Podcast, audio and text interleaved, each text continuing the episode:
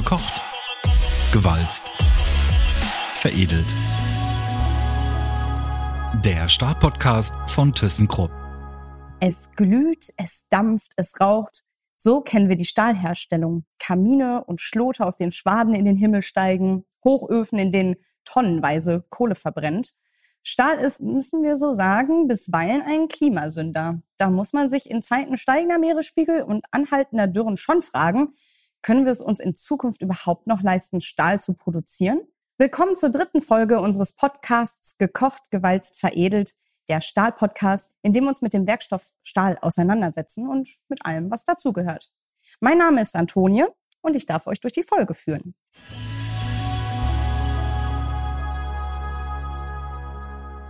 In dieser Folge beschäftigen wir uns mit der Frage, ob und wie klimafreundlich Stahl eigentlich sein kann. Wir schauen uns an, wie Stahl hergestellt wird und warum dabei so viel Kohlendioxid entsteht. Das Treibhausgas Nummer eins ist es ja. Wir sprechen darüber, welche Wege es gibt, Stahl auch ohne Treibhausgase herzustellen. Grünen Stahl sozusagen. Dabei werden wir lernen, das kann funktionieren, bedeutet aber auch einen ziemlichen Bruch in der Geschichte von Stahl. Auch reden wir über die Bedeutung von Stahl für eine klimaneutrale Gesellschaft. In Duisburg, hier sind wir ja auch gerade, steht das größte Stahlwerk Deutschlands und allein dieses Werk erzeugt jedes Jahr 20 Millionen Tonnen CO2. Das hört sich nicht nur nach viel an, das ist auch viel. 20 Millionen Tonnen sind knapp 2,5 Prozent aller deutschen CO2-Emissionen und in einem Monat so viel wie alle Flüge innerhalb Deutschlands in einem Jahr verursachen dass aus diesen 20 Millionen Tonnen in Zukunft mal null Tonnen werden. Darum kümmern sich in Duisburg bei ThyssenKrupp mittlerweile ganze Abteilungen.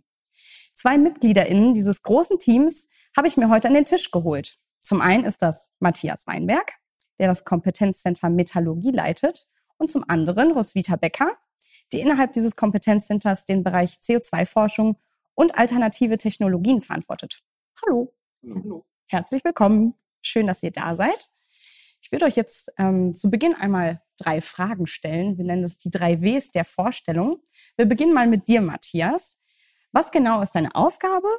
Was macht die Faszination Stahl für dich aus? Und warum bist du heute hier? Ja, schöne Fragen. Äh, weil ich gelernter Metallurge bin, hat man mir hier die Aufgabe angetragen, mich um die CO2-arme oder CO2-freie Stahlherstellung zu kümmern. Das Optimierungskriterium, das waren früher immer Euros oder Qualität und heute ist es auf einmal CO2. Und das ist natürlich eine, eine wirklich hochinteressante Aufgabe. Damit ist auch so ein bisschen äh, die Aufgabe der Abteilung umschrieben. Da ist also alles zusammengeführt, was hier in Sachen Metallurgie Kompetenz mitbringt. Und jeden Tag gibt es neue Herausforderungen, äh, Themen, die wirklich spannend sind zu diskutieren mit ambitionierten Kollegen das macht einfach Spaß. Da vergeht auch die Zeit wie im Flug. Das ist eine, eine Aufgabe, die keine Routine mitbringt. Roswitha, siehst du das auch so? Vielleicht kommen wir dann einmal kurz zu dir. Was machst du denn genau und wie oder inwiefern fasziniert dich der äh, Baustoff Stahl? Ja, also mich äh, fasziniert dieser, dieser Werkstoff Stahl eigentlich schon von klein auf, äh, wenn man hier in Duisburg groß wird. Man hat wirklich diese archaisch anmutende Technik. Gerade hier in den Heißbetrieben, das ist ja etwas, wo man sich gar nicht vorstellen kann, dass mit so grob wirkender Technik hinterher ein echtes Hightech-Produkt entsteht. Und gerade dieses Spannungsfeld, das wird jetzt noch durch eine, eine weitere Facette erweitert.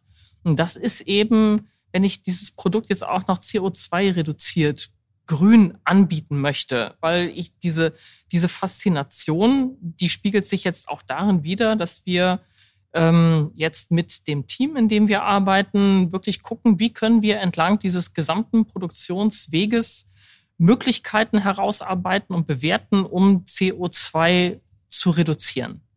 Ja, super. Das war jetzt schon sehr gut zusammengefasst, worum es hier in der Folge ja noch gehen wird. Perfekt. Genau, ich habe ja gerade schon mal mit dieser Wahnsinnszahl gespielt, mit den 20 Millionen Tonnen CO2. Damit ist Stahl eine der CO2-intensivsten Industrien überhaupt. Und fangen wir deshalb mal ganz am Anfang an. Wieso entsteht hier in Duisburg beim Stahl so viel CO2? Wie funktioniert die Stahlherstellung denn genau? Ja, kann ich gerne be beantworten. Es äh, gibt also eine chemische Notwendigkeit, dort den Sauerstoff vom Eisenoxid, dem Erz, zu entfernen. Und ob ich den Sauerstoff nun äh, mit einem Kohlenstoffatom zu CO2 verheirate oder aber wie in dem Fall, den wir hier diskutieren wollen, mit Wasserstoff zu Wasser oder Wasserdampf, das ist am langen Ende ist das dem Eisenatom egal.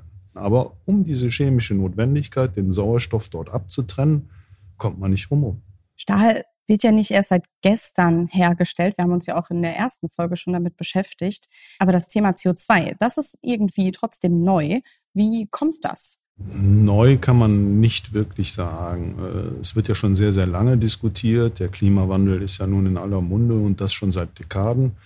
Äh, es ist nur unglaublich aufwendig und unglaublich schwierig. Und da hätte natürlich der Konsument, der zu der Zeit noch nicht so ambitioniert über Klimawandel diskutiert hat wie heutzutage, hätte er gesagt, warum soll ich jetzt hier einen Stahl kaufen, der so viel teurer ist? Ist doch genau wie der andere Stahl, der konventionelle. Das heißt also, um es ganz platt zu sagen, ich glaube, die Gesellschaft war nicht reif für CO2-armen Stahl. Und das ändert sich jetzt nach und nach. Gibt es denn Möglichkeiten, Stahl auch anders herzustellen, als man es jetzt all die Jahrhunderte gemacht hat? Ich frage das natürlich weil ich weiß, dass es andere Möglichkeiten gibt. Der Matthias hat es ja gerade schon angesprochen. Wenn wir jetzt die Kohle durch Wasserstoff ersetzen wollen, was möglich ist, dann ist es, du sagtest, Matthias, das ist ein Paradigmenwechsel. Ich empfinde es quasi als Revolution, weil ich glaube, vor 20 Jahren, daher wäre man für verrückt erklärt worden. Und das ist ja diese Revolution, die bringen wir jetzt damit quasi auf den Weg. Und es gibt die Technologien, es gibt sie wahrscheinlich im Kleinen, aber wir sind jetzt dabei, sie eben auch auf einen größeren Maßstab einfach umzusetzen. Und in Duisburg hier, da reden wir von in Summe 10 Millionen Tonnen Stahl, die wir pro Jahr produzieren. Und das ist wirklich ein großer Maßstab.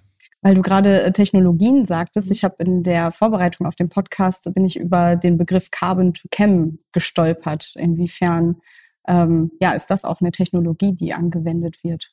Jeder, der technisch ein bisschen Erfahrung hat, weiß, dass die letzten paar Prozente immer die schwersten sind. Die ersten Einsparungen von einem neuen Verfahren, das, das klappt in der Regel, aber die letzten, wirklich die allerletzten Prozentpunkte rauszuholen, ist immer kritisch. Und dafür gibt es Carbon to Chem. Das heißt, wenn wir jetzt hier Stahlherstellung auf Wasserstoffbasis etablieren, gehen wir nicht davon aus, dass wir Kohlenstoff komplett vermeiden können. Ich will ein einfaches Beispiel nennen, den Kugellagerstahl zum Beispiel. Wenn Sie so einen Stahl haben wollen, dann muss da circa ein Prozent Kohle drin sein. Ansonsten ist der Stahl zu weich, um daraus ein Kugellager zu machen. Das fordert das Material. Wenn Sie die Kohle in den Stahl reinkriegen wollen, wo sie dann gebunden ist, wird ihnen das nicht verlustfrei gelingen. Und da gilt dann unsere äh, grundsätzliche Einstellung an erster Stelle gilt Vermeidung und an zweiter Stelle gilt Recycling. Und dafür gibt es hier Carbon to Chem. Wir gehen nicht davon aus, dass wir zu 100 Prozent jede CO2-Emission vermeiden können. Also recyceln wir den Rest und können daraus zum Beispiel Treibstoffe oder chemische Grundstoffe herstellen. Was sind denn da so die Herausforderungen? Gerade im Bezug auf Wasserstoff, da ist die Versorgung ja auch äh, ziemlich äh, tricky, würde ich sagen. Ähm, was, was ist denn da die Herausforderung, wenn es ja, um Wasserstoff geht? Das sind eigentlich mehrere. Wir haben viele Konkurrenten, sowohl im Industriesektor, allerdings auch, wenn es um den Verbraucher geht, wenn es um Mobilität geht. Das ist, sagen wir mal, das Positive, weil damit ein Markt für den Wasserstoff geschaffen wird. Andererseits muss dieser Markt auch zu Konditionen geschaffen werden, die für uns dann noch attraktiv sind. Und da können natürlich unterschiedliche Teilnehmer, was diesen Markt angeht, mit anderen Preisen einsteigen. Und ähm, wir brauchen an der Stelle für uns immer noch ein Geschäftsmodell für auch grüne Produkte, die wir damit herstellen wollen.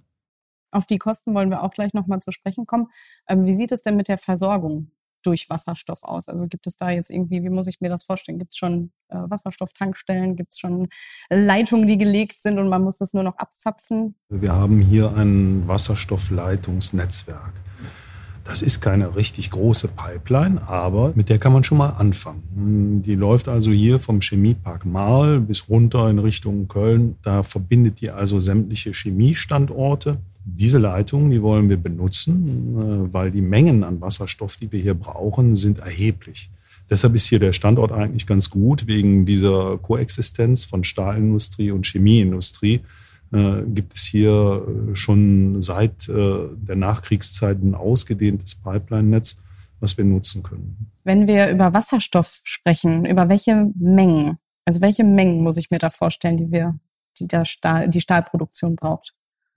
Ja, für die gesamte Produktion, die wir hier in Duisburg machen, würden wir die komplett auf Wasserstoff umstellen, bräuchten wir circa 700.000 Tonnen jährlich. Wir bräuchten zwei Gasometer komplett gefüllt mit Wasserstoff jede Stunde. Es sind also immense Mengen und das, was wir hier an Pipeline-Netzwerk haben, muss natürlich signifikant ausgebaut werden, damit diese Mengen nach hier transportiert werden können. Die Mengen müssen ja auch erstmal hergestellt werden. Die Menge ist ja das eine Problem an der Stelle. Das andere ist, dass auch ein grün produzierter Wasserstoff vonnöten ist.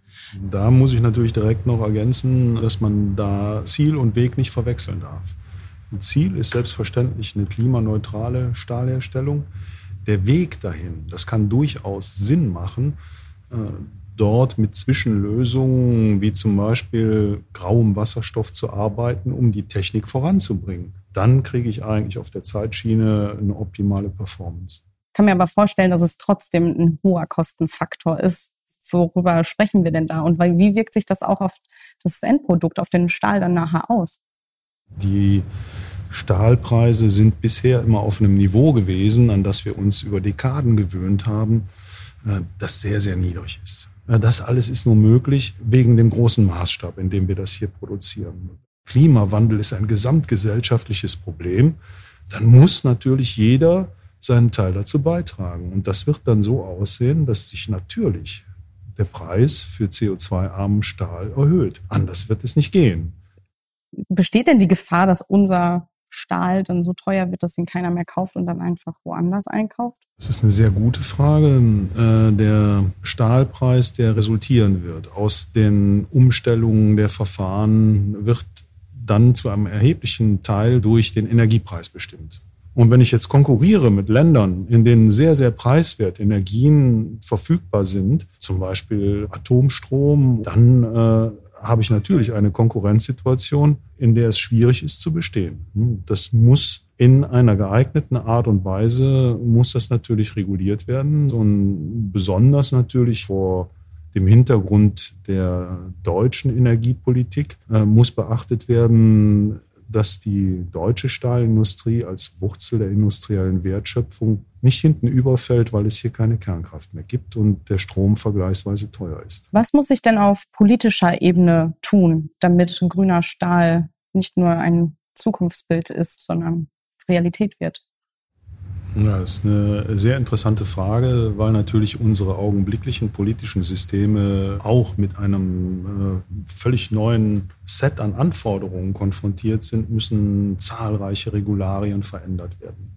Wenn wir CO2-Freiheit als gesellschaftliche an, äh, Anforderung diskutieren, äh, dann äh, werden da nicht alle mitziehen. Und das erfordert natürlich einen Regulierungsrahmen, einen gesetzlichen. Wird sich dieser dieses Endprodukt, von dem wir dann sprechen, wird es sich eigentlich in irgendeiner Form ähm, unterscheiden von dem äh, Stahl, den wir jetzt gerade produzieren? Das ist ja nun gerade das Ziel, was wir verfolgen, dass wir einen CO2-reduzierten Stahl anbieten, der aber in all seinen anderen Ausprägungen, mechanischen Eigenschaften, Oberfläche, dass der genau in der gleichen hohen Qualität den Kunden erreicht, wie er es bisher gewohnt ist.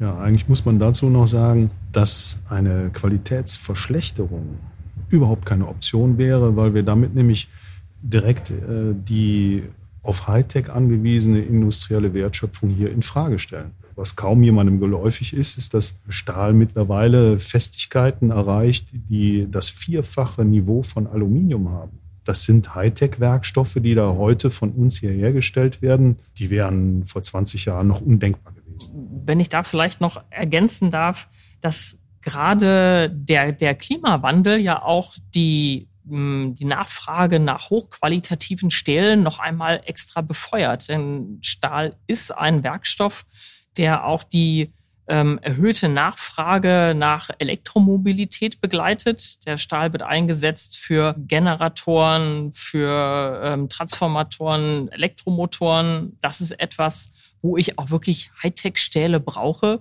Und ähm, da können keine Qualitätsverluste äh, in Kauf genommen werden.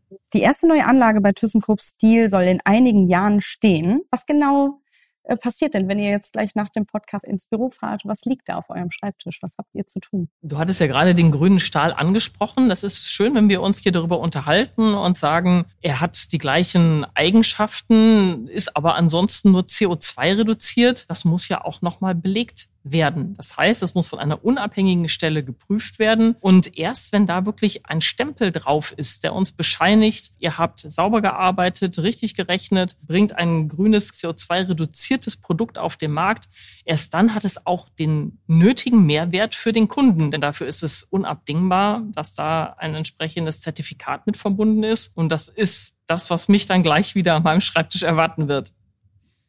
Und bei dir, Matthias?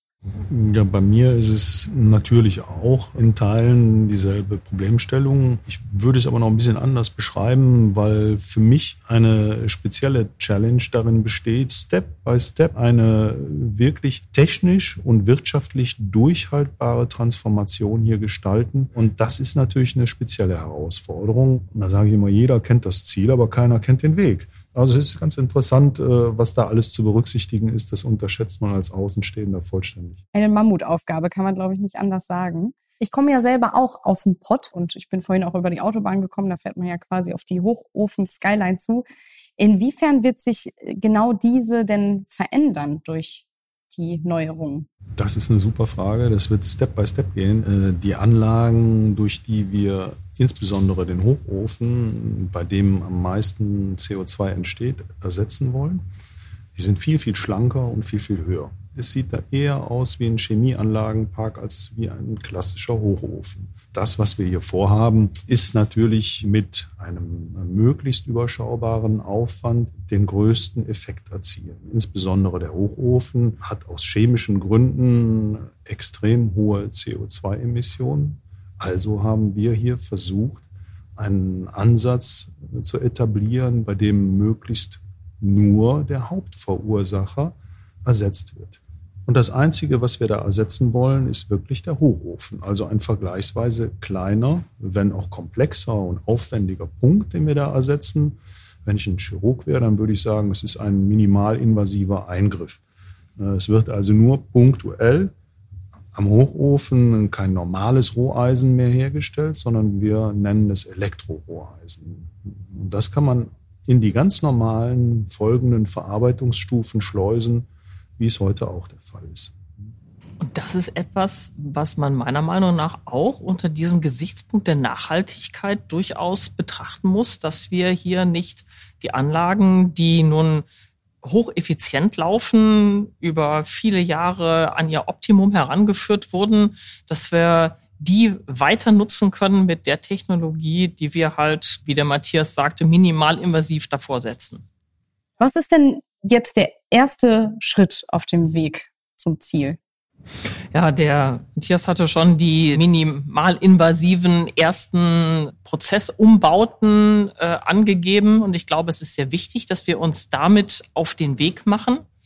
Die CO2-Einsparung, die schon sehr deutlich ist, die möchten wir auf ein grünes Produkt bilanzieren, dass man sagt, das, was ich hier einspare, das kommt wirklich ganz speziellen, besonderen Produktlinien wird es zur Verfügung gestellt. Ja, vielleicht kann man das noch ein bisschen verdeutlichen. Wenn wir 10% weniger CO2 hier emittieren, dann können wir auch 10% des Stahls äh, als emissionsreduziert verkaufen. Das ist für uns extrem wichtig, äh, weil natürlich die Kosten für so eine Prozessumstellung extrem hoch sind und wir müssen die äh, refinanzieren. Irgendwo muss das Geld herkommen, weil es wird sich, wie gerade schon gesagt, niemand leisten können, ein komplettes Stahlwerk und die komplette Infrastruktur einer so großen Hütte einfach platt zu walzen und alles neu zu bauen, um einen emissionsfreien Produktionsweg zu haben. Das überlebt wirtschaftlich keiner, der hier in Europa Stahl herstellt. Da sind wir uns absolut sicher. Habt ihr denn auch mal ein paar Zahlen für mich, dass man das so ein bisschen fassen kann? Wie viel können wir da einsparen?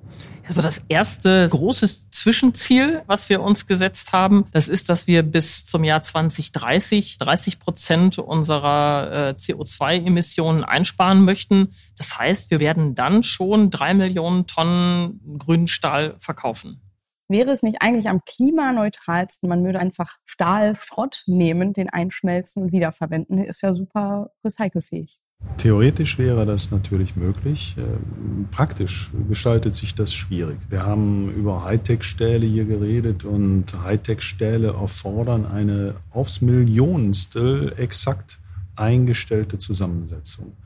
Und wenn ich versuche, das mit Schrott hinzukriegen, dann weiß ich, was da alles stören könnte. Das heißt also, eine High-End-Qualität äh, ausschließlich aus Schrott zu machen, das wird nicht klappen. Und wenn man dann ein bisschen niedrigere Ansprüche an die Qualität hat, dann ist Recycling eine tolle Sache und man kann damit auch viel CO2 sparen. Nur werden wir um den Zufluss von frischem, sauberem Material, um diesen Zufluss werden wir nicht herumkommen.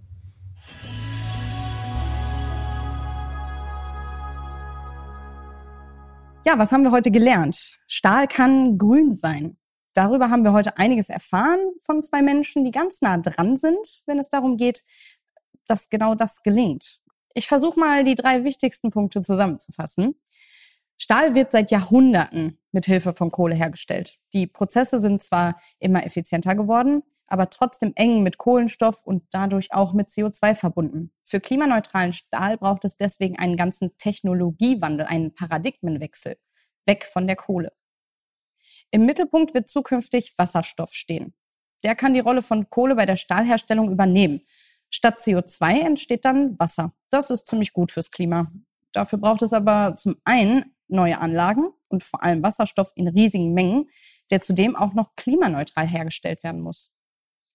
Stand heute ist klimaneutraler Wasserstoff sowas wie der Trüffel unter den Energieträgern. Super selten und schweineteuer. Hinzu kommt, dass auch die Investitionen in die Anlagen alles andere als billig sind. Es braucht also einen echten Kraftakt und Förderung durch die Politik, damit die Wende zur klimaneutralen Industrie gelingen kann. Ja, an der Stelle bleibt mir einfach nur noch zu sagen, vielen lieben Dank für eure Zeit und für die ähm, ja, informativen Antworten. Ich hoffe, es hat euch Spaß gemacht. Und ja, damit Tschüss. Tschüss. Bevor wir uns verabschieden, wollen wir auch schon einen Ausblick auf die nächste Folge geben. Ein bisschen wird auch die was mit dem Thema Klima zu tun haben. Es geht nämlich um Mobilität, genauer gesagt um Elektromobilität. Denn auch dort spielt Stahl eine ganz wichtige Rolle. Ohne Stahl kein Elektromotor. Was genau Stahl im Elektroauto tut, das wollen wir uns genauer anschauen. Uns ist wichtig, eure Meinung zum Podcast und eure Fragen zum Thema Stahl zu hören. Daher schreibt uns gerne eine E-Mail an stahl-podcast.thyssenkrupp.com. Lasst uns wissen, wie euch der Podcast gefällt oder welche Themen rund um Stahl wir zukünftig beleuchten sollen. Mehr Stahlwissen, Eindrücke und Stories gibt's übrigens auch auf unseren Social-Media-Kanälen und auf unserer Webseite. Die Links dazu findet ihr in den Show Notes. Das war die dritte Folge von Gekocht, Gewalzt, Veredelt. Mein Name war und ist Antonie und ich freue mich, wenn wir uns bei der nächsten Folge wiederhören. Tschüss. Gekocht, gewalzt, veredelt. Der Startpodcast von ThyssenKrupp.